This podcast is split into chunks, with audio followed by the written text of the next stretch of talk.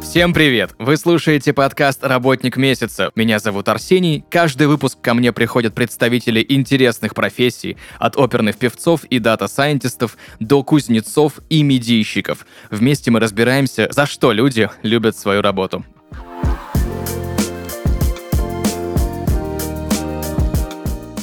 И сегодня в подкасте «Работник месяца» Шамиля Земляная, переводчик русского жестового языка. Шамиля, привет. Привет, Арсений. Первый же у меня к тебе вопрос. Чем занимается переводчик жестового языка? Переводчик русского жестового языка переводит русский язык э, от слышащих людей для людей с нарушением слуха. Сурдоперевод. Это же так называется, все верно? Да, перевод э, с помощью жестов. Где учат сурдопереводу? Есть специальные учебные организации, э, ну, их много по стране. Лично я училась э, от своих родителей, потому что я родилась в семье глухих родителей, и уже, по словам моей матери, в пять лет я могла ей помогать переводить. То есть я был как проводник между неслышащими и слышащими. Вот. А в Москве, к примеру, я училась, получала профильное образование дополнительное. Есть учебное заведение, это Российское государственное социальный университет, вот, и там э, я получала в факультете дополнительного профессионального образования, уже э, училась на русский жестовый язык. Сурдопереводу учат э, по всей стране в разных учебных организациях. Подскажи, пожалуйста, по факту, ты с детства общалась с глухими родителями на жестовом языке и общалась со слышащими людьми на русском языке. То есть, грубо говоря, ты человек, который с самого детства говорит по факту на двух языках, да? Да, да, русский жестовый язык — это мой родной язык. Тебе проще было учиться? Да, конечно, да, было проще, потому что я носитель этого языка, я уже знала все основы. Как проходит твой рабочий день? Я работаю удаленно. Сейчас я работаю в Академии DevSkills. Это Академия образования для глухих. Соответственно, мы проводим вебинары. Я там как переводчик для глухой аудитории. И также я записываю перевод э, курсов учебных. Скажи, пожалуйста, а ты работаешь переводчиком на живых выступлениях или мероприятиях, когда нужно делать синхронный перевод, и насколько это сложнее? Да, у меня был опыт такого перевода. Первый мой опыт был это перевод для глухого массажиста. Он меня попросил помочь ему в конгрессе массажистов, который проходил в Сочи в 2021 году. И я с ним вместе проходила три дня вот этого конгресса массажистов и переводила синхронно все вот уроки, которые там проходили, всех спикеров, которые выступали. Вот. А второй опыт у меня был, это в Сириусе был конгресс «Профессионалитет».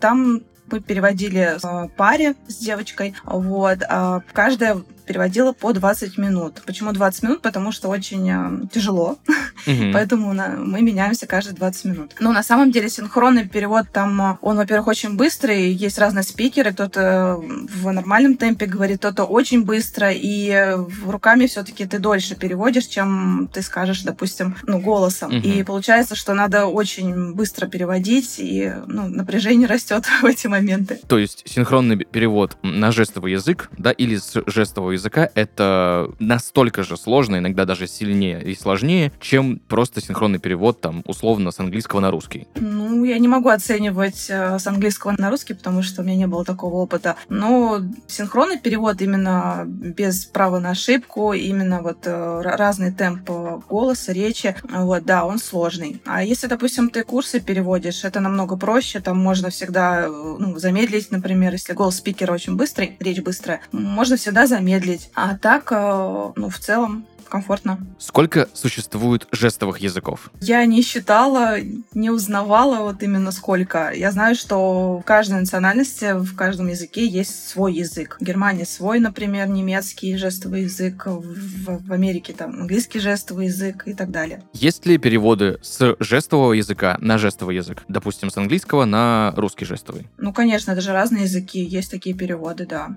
И э, еще есть международный жестовый язык, Мгм. А это как, э, грубо говоря, английский, то есть по всему миру многие его знают и изучают. Вот. Также международный жестовый язык помогает э, друг другу общаться людям по всему миру. Жестуна, по-моему, он называется, да? Кажется, да. А давно придуман вообще? Расскажи подробнее. То есть, почему не взяли, например, английский жестовый за основу, а придумали именно этот язык? Я, если честно, не вникала в это. Я сама уже давно думаю об этом, чтобы изучить именно это направление и выучить жестовый международный язык. Ты э, знаешь только русский жестовый, да, я правильно понимаю? Да, я знаю только русский жестовый язык. Скажи, пожалуйста, понятно, что людям, которые не имеют каких-то нарушений, которые и слышат, да, и говорят, трудно очень понять, как воспринимать русский язык и русский жестовый, да, то есть текст вроде, ну, есть, текст понятен. Чем и отличается именно жестовый язык, как происходит именно понимание слов? Понимание, допустим, слышащих людей и глухих людей, например, текста, оно иногда отличается. И зависит это от того, насколько хорошо, например, э, человек с нарушением слуха выучил mm-hmm. русский язык. Вот, к примеру, моя мама, она, ну, так как училась в поселке, там качество образования было не на высшем уровне, вот, и э, так как она была полностью глухая, ну, ей было сложно учиться, на самом деле, и она вот до сих пор, ну, плохо пишет, например, неправильно пишет окончания. Иногда она даже не понимает, что ей пишут, то есть если какие-то, ну, там, сложные термины человек использует, она даже не поймет, вот, что хочет человек. Угу. Поэтому такие проблемы возникают. А кто хорошо учил русский язык, тот э, без проблем общается, ну, допустим, в переписке, он все понимает. Я читал в интернете, что есть исследование Рочестерского технологического института о том, что работа mm-hmm. переводчика жестового языка является одной из наиболее опасных в мире. Это так и почему? А, первый раз такое слышу, даже не могу представить, почему это может быть опасно. На телевидении, я помню, раньше часто переводили какие-то главные новостные программы э, сурдопереводом. Да. Теперь же сурдоперевод часто заменяют субтитрами. Почему это произошло? Ну, кстати говоря, сейчас есть некоторые каналы, вот два канала я точно знаю, где есть сурдоперевод. Он недавно появился во время пандемии, мне кажется. Вот. Даже мне один раз поступал звонок э, с телеканала. Мне предлагали вот удаленно дома переводить новости для глухих. Ну и в дальнейшем уже после окончания локдауна уже можно было бы у них работать в студии. То есть сейчас, в данный момент, сурдоперевод, он имеется в телевидении. То есть именно новости переводят. Ну, а почему брали, я не знаю. Может быть, за ненадобностью, хотя э, на самом деле это очень нужная практика. Бывают же истории, когда нарушения слуха неврожденные. Человек может потерять слух там в течение жизни. Ну, такое случается. Да. Насколько сложно учить язык жестов в зрелом возрасте? Ну, конечно, если ты с детства в этом мире, в мире глухих, э, практикуешь язык жестов, и с детства люди быстро обучаемы, конечно, с детства намного легче. Вот. Но в любом возрасте, я считаю, можно выучить русский язык, э, русский жестовый язык угу. без проблем. Но людям, которые потеряли слух уже в осознанном возрасте и жили слышащими какое-то время, им проще, угу. я так понимаю. Ну, конечно, те, те, кто с детства в этом, им проще. Ну, к примеру, мой папа, он не с рождения глухой, вот, у него глухота приобретенная. Это у моей мамы с рождения, а у папы приобретенная. У него слух э, терялся со временем, то есть с возрастом. Угу. Вот, и он, в принципе, хорошо говорил и понимал артикуляцию людей, то есть он уже плохо слышал, но он понимал по губам, что говорит человек, собеседник, к примеру. Вот, также он грамотно писал, мог читать газеты и все понимать, ну, в отличие от моей матери, например. По поводу приобретенной глухоты. Есть еще такое, что, допустим, у слышащих э, родителей, ну, семьи, да, вот обычной да. нормальной здоровой семьи, вдруг рождается глухой ребенок. Вот, у меня недавно у знакомых такое произошло. И э, они же не знают русского жестового языка и они, угу. получается, ну, не смогут с ним общаться, со своим ребенком. То есть он их не будет слышать, а он будет там расти, например, там в садике, да, там угу. есть специализированные садики, где говорят на жестовом языке. Вот, он там будет учиться разговаривать, то есть на жестах. А вот, потом в школу пойдет, там тоже есть специализированные школы, где говорят на жестовом языке и так далее. То есть он будет э, социально адаптироваться уже ну, на жестовом языке. А родителям что делать? Значит, есть родители, которые э, учат жестовый язык, для того, чтобы в дальнейшем общаться со своим ребенком и друг друга понимать. А некоторые родители считают, что нужно ребенка научить ну, общаться именно по артикуляции, то есть по губам. Вот. И я в корне таких родителей не понимаю, потому что ну, я знаю таких э,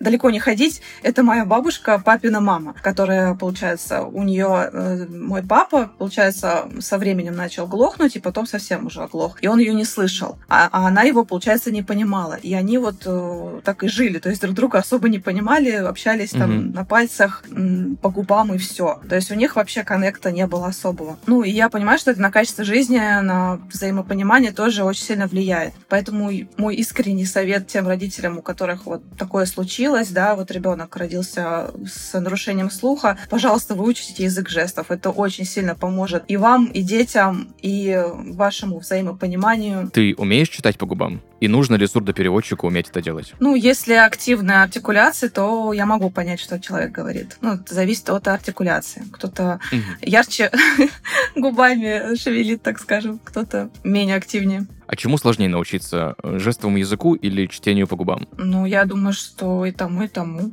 Хотя, нет, мне кажется, жестовый язык, он сложнее будет. Ты давно работаешь сурдопереводчиком? А, Нет, относительно недавно. Могу сказать, что до этого... Ну, я с февраля работаю в академии, а до этого Мгм. я а, брала частные заказы. Вот, то есть на сайте, где люди ищут определенные услуги, я выложила свои услуги, и оттуда у меня появлялись заказы. Там перевести, например, э, для неслышащих детей экскурсию в Москве. Мгм. А, Там, например, сходить э, с человеком в автошколу, там, ну, помочь, там, права поменять, например. Мгм. Ну, такие вещи, там, в поликлинику сходить, в МФЦ, Мгм. в пенсионный фонд, вот такие проблемы решать. А, Мгм. вот. А далее мне уже вот в феврале в прошлом, прошлого года поступило предложение а, сотрудничать с академией. Получается, год я уже работаю в этой профессии. Скажи, пожалуйста, за последние, ну не знаю, давай возьмем 15 лет, хорошо? Мгм. Уровень инклюзии в нашем обществе относительно слабослышащих людей повысился? Ну, вообще, да. Ну, не так, как хотелось бы, конечно. Ну, да. Ну, вот опять-таки эти новости, которые недавно появились. То есть э, раньше, вот в 90-х, я помню, в начале там 2000-х были, э, был сурдоперевод э, именно новостей по телевидению. Потом почему-то убрали, стали показывать только субтитры. Вот. Потом а, также имеется социальная адаптация, не социальная адаптация, а социальная помощь э, для неслышащих людей. Ну, это аппараты, это виброшумосигнализаторы, вот для того, чтобы, допустим, разбудить человека там, или Мгм. мигающие сигнализаторы, например, звонка, когда в дверь кто-то звонит. Вот. И благодаря интернету в целом я вижу, что мир глухих э, начал развиваться, то есть э, многие глухие начали о себе заявлять, много блогеров стало, раньше такого не было, например. Э, Ну, в общем, мир глухих развивается, и это очень приятно. Ты сказала, что недостаточно, не, не так сильно, как хотелось бы. Мгм. Какие есть проблемы в этом? К примеру, ну, не во всех э, государственных, допустим, организациях есть сурдопереводчики. Мгм. Вот, приходится, например, обращаться к частным сурдопереводчикам, глухим людям. Что тебе больше всего нравится в твоей профессии? Ну, мне нравится быть проводником в мир глухих, помогать людям, получать отдачу от людей, благодарность. Наверное, это мне больше всего нравится. Что бесит? Ну, не так, чтобы прямо бесит. Ну, иногда простота людей, но мне кажется, она у всех встречается. Люди разные бывают. Ну, там а, просят помочь там бесплатно или подешевле, или скидку сделать, или за них, например, там добиться чего-то, вот, там выебить что-то у кого-то, ну, вот такое.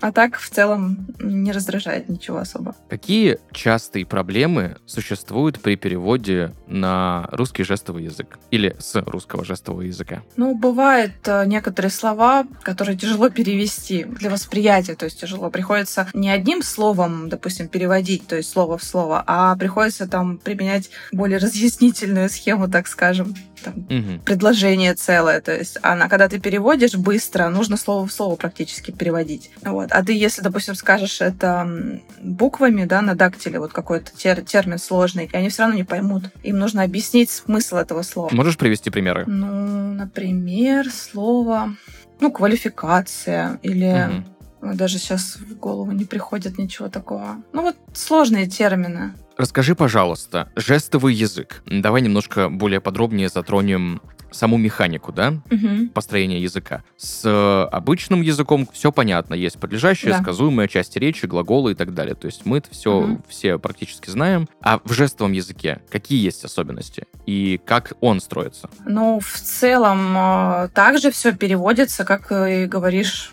ну, на русском языке. Единственное отличие — это К примеру, когда ну, я перевожу, допустим, есть слово там а, «я не пойду», Мгм. вот, а в, на языке жестов я должна буду сказать а, «я пойду нет». Ну, то есть наоборот Мгм. немножко. Мгм. Мгм. Вот. Ну, только это, наверное. То есть в жестовом языке более устойчивое м, расположение слов в предложениях, да? То есть есть какие-то конструкции. Да. Какие еще есть отличия? Еще отличие, ну, допустим, сурдопереводчик, он должен не только жестами переводить, но еще и подключать мимику, потому что Мгм. без мимики будет не совсем понятно, что ты переводишь. Очень важно именно мимика плюс жесты. Мимикой можно показать, перевести какие-то отдельные слова, либо же какие-то нюансы. Мгм. Ну, например, там какое-то волнение, там Мгм. сопереживание, грусть, радость, э, какое-то вот восклицание, например, там восхищение, ну вот такие вещи. Мгм. Ну, то есть, чтобы было понятно, что это предложение вопросительное, а это утвердительное. Да, да, да, да, да, потому что мы же, ну, знаки восклицания, грубо говоря, не, ну, не показываем жестами, и получается, голоса же они не слышат, вопросительный это или не вопросительный. Получается, вот мимикой можно передать суть вопроса или ответа, или восклицания и так далее. Как переводятся сложные числительные? Ну, в языке жестов есть э, жесты отдельных слов, есть э, алфавит, это дактилем, то есть Мгм. пальцами показываешь алфавит, там, А, Б, В, Г, Д и так далее. Мгм. И есть цифры, они тоже дактилем показываются. Вот, просто каждую цифру. Ну, вот если только миллион, миллиард, там добавляешь один и жест там миллиард или миллион. Какие самые распространенные ошибки при изучении языка жестов? Ну, многие, кто вот только учит, а, ну вот язык жестов, он все-таки такой, предполагает жесты плавные, Мгм. Вот. А, например, новички, которые только учат язык жестов, я вот обращаю внимание, как они разговаривают. Сразу видно, что это ну, начинающий э, там, переводчик или человек, который только, только учит язык жестов. Ну, немножко такая, как сказать, топорность, что ли, в жестах. То есть немножко поплавнее, помягче, что ли, нужно, как песня, то есть как танец.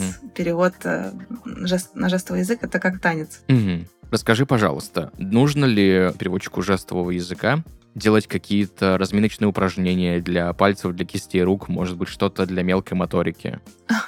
Ну, я никогда этим не занималась и не слышала такого, что это нужно. Возможно, с возрастом эм, нужно будет разминаться, но сейчас у меня нет такой необходимости. Хорошо. Шамиля, скажи, пожалуйста, какие у тебя есть, возможно, планы, возможно, мечты, возможно, цели по поводу твоей профессиональной деятельности? Ну, вообще, так как я живу в Сочи, вот, у меня появилась идея, и эта идея стала моей мечтой и целью, так как эм, в Москве, допустим, есть э, гиды на языке жестов, то есть они для глухих людей проводят экскурсии, рассказывают, показывают, вот, а в Мгм. Сочи такого нет. И я бы хотела стать вот таким ну, не гидом, а человеком, который может помочь глухим людям а, ну, путешествовать, узнать э, новые места, вот, так скажем, проводником опять-таки стать. Круто, круто. Вот, у нас тут еще рядом Абхазия, вот, они же, ну, у них на самом деле, когда они куда-то приезжают, у них всегда проблемы, то есть, ну, это коммуникация и, ну, ори- Мгм. ориентация, так скажем, в городе, там, в городе или в стране. Вот, то есть вот с этим хотелось бы им помогать, чтобы им было более комфортно путешествовать, ну, как-то рассказывать об особенностях, а, допустим, каких-то мест, возить их, показывать. То есть решать их три боли, да, там, это там, где им, как тут, как приехать, где поспать, что поесть, что посмотреть. Вот. Мгм. Чтобы не, они не обращались к слышащим, ну, как бы они все равно не, не, не услышат, не поймут, что им говорят. Вот. Ну да, там им, может быть, покажут что-то, но они все равно половину не услышат, не поймут. Вот. Чтобы им было максимально комфортно путешествовать. Слушай, это очень крутая цель. Я желаю, чтобы все у тебя получилось. Это прям круто. Спасибо. Расскажи, пожалуйста, насколько русский жестовый язык распространен по сравнению с другими жестовыми языками? Ой, насколько, не знаю. Ну, в России все говорят на жестовом языке, на русском. Ты упомянула жестуна, э, международный жестовый язык. Да. Ты уже начинала его изучение или было только желание? А, Нет, я вообще о нем не знала. Вот благодаря соцсетям я увидела, что есть иностранцы, которые говорят на, между- ну, на международном жестовом языке. И я знаю, что, допустим, там русский человек, он разговаривает с ним тоже на одном языке. И я задалась вопросом, что это за язык, и получила ответ, что это международный жестовый язык. То есть есть, э, есть русские глухие люди, которые знают этот язык и свободно общаются на нем. И они могут переводить с русского жестового на международный Да. жестовый. Мгм. Да. Это круто. А сильно он отличается? На самом деле я вот э, посмотрела, поняла, что очень много похожего. И даже, кстати говоря, можно понять в целом, о чем говорит человек. Ну, отличается, конечно, но в целом понятно, о чем говорит. Но там используется, кстати, английский алфавит. Мгм. Скажи, пожалуйста, есть ли какие-то приложения или компьютерные программы, которые могут помочь в изучении жестового языка? Да, А, есть приложение на телефон. Могу сейчас посмотреть, конечно, название, сказать, он у меня установлен на телефоне. Ну, есть приложение, где там даже, кстати, не только русский жестовый язык, там много есть э, жестовых языков иностранных тоже. Вот, то есть там просто вводишь слово, там, не знаю, например, там, кофе, и там сразу показывается человек, то есть там запись, э, видеозапись, и человек показывает, э, как кофе на жестовом языке показать. Мгм. Вот, я думаю, что таким образом можно тоже помочь себе понять человека, например, если ты не понимаешь его. Потом можно пойти на курсы, отучиться. Ну, и это самое главное, что я могла бы порекомендовать родителям в таких Мгм. случаях. Вот, это отучиться, потом приложение, потом ну, в интернете есть много видео. Еще мне, например, помогает улучшать свои, так скажем, знания жестового языка, это вот опять-таки новости смотришь, Мгм. человек говорит, сидит сурдопереводчик, показывает, и ты уже понимаешь, что вот новое слово вот так вот надо показывать. Мгм. Новое для меня слово. А, скажи, пожалуйста, как корректно и правильно взаимодействовать с глухими людьми или со слабослышащими людям, которые не знают жестового языка, но вот к ним обращается человек, что-то что пытается выяснить и помочь, и Мгм. как сделать так, чтобы максимально это было корректно, удобно и просто, чтобы все друг друга поняли и получилось хорошо скоммуницировать. Ну, э, когда случается такая ситуация, что встречается глухой и слышащий человек, ну, глухой всегда дает понять, что он глухой. Он показывает э, пальцем указателя на ухо и там крест, например, да, что я не слышу. Ну, в любом случае, это понятно, что человек не слышит. Ну, дальше нужно улыбнуться, сказать там час, минуточку, и на телефоне набрать то, что ты хочешь сказать или спросить. И все, и человек прочитает и ответит без проблем. В завершении, какой бы ты дала совет людям по изучению жестовых языков, ну или вообще какие-то твои пожелания с точки зрения своего опыта сурдопереводчика? Ну, а, так как у меня за мою жизнь были разные этапы, а, ну, с моей мамой, да, там, в э, социальном, в социальной адаптации, так скажем, вот, я очень часто встречалась с ну, непониманием, так скажем, неуважением каким-то вот к таким людям. Хотелось бы э, больше уважения к таким людям, они же тоже люди, вот. И э, в целом стараться все-таки их понять, то есть есть способы э, взаимопонимания, это переписки, текстовые формы общения. Просто быть более лояльными, что ли, к этим людям. Спасибо большое. Скажи, пожалуйста, в современное время, да, с учетом всех новых технологий, интеграция слабослышащих людей в рабочее пространство, да, в рабочую атмосферу, в компании сильно проще стало? Ну, я бы не сказала. Ну, например, э, моей маме сложно куда-то устроиться на работу, потому что она не слышит совсем. Мгм. Вот. Ну, действительно, очень сложно, это очень проблемно ее куда-то устроить. А слабослышащим в этом проще. То есть у них есть слуховые аппараты, которые им помогают э, коммуницировать, общ- общаться. Вот, и они без проблем работают, находят себе работу. Как получить образование высшее глухому человеку, который с рождения глухой? Ну, есть учебные учреждения, есть и высшее образование, и среднее специальное образование, и школа, и дошкольное учреждение. Все есть сейчас. Мгм. Ну, правда, не знаю, как в регионах, в Москве точно, и в Санкт-Петербурге все есть. Мгм. Есть ли дистанционное образование? А, Сейчас я вижу, что- что да, появляется. Ну, далеко не ходить. Я сама вот э, работаю в академии для людей с нарушением слуха. Мы переводим учебные курсы. Супер. Спасибо тебе большое за сегодняшний разговор, за то, что объяснила более подробно про сурдоперевод, про жестовый язык, в чем отличие и что и как правильно нужно учить и на что нужно обращать внимание. Сегодня в подкасте «Работник месяца» Шамиля Земляная, переводчик русского жестового языка. Еще раз спасибо тебе большое. И вам спасибо большое. Всего доброго. Друзья, на этом у нас все. Услышимся в следующих выпусках. Пока-пока.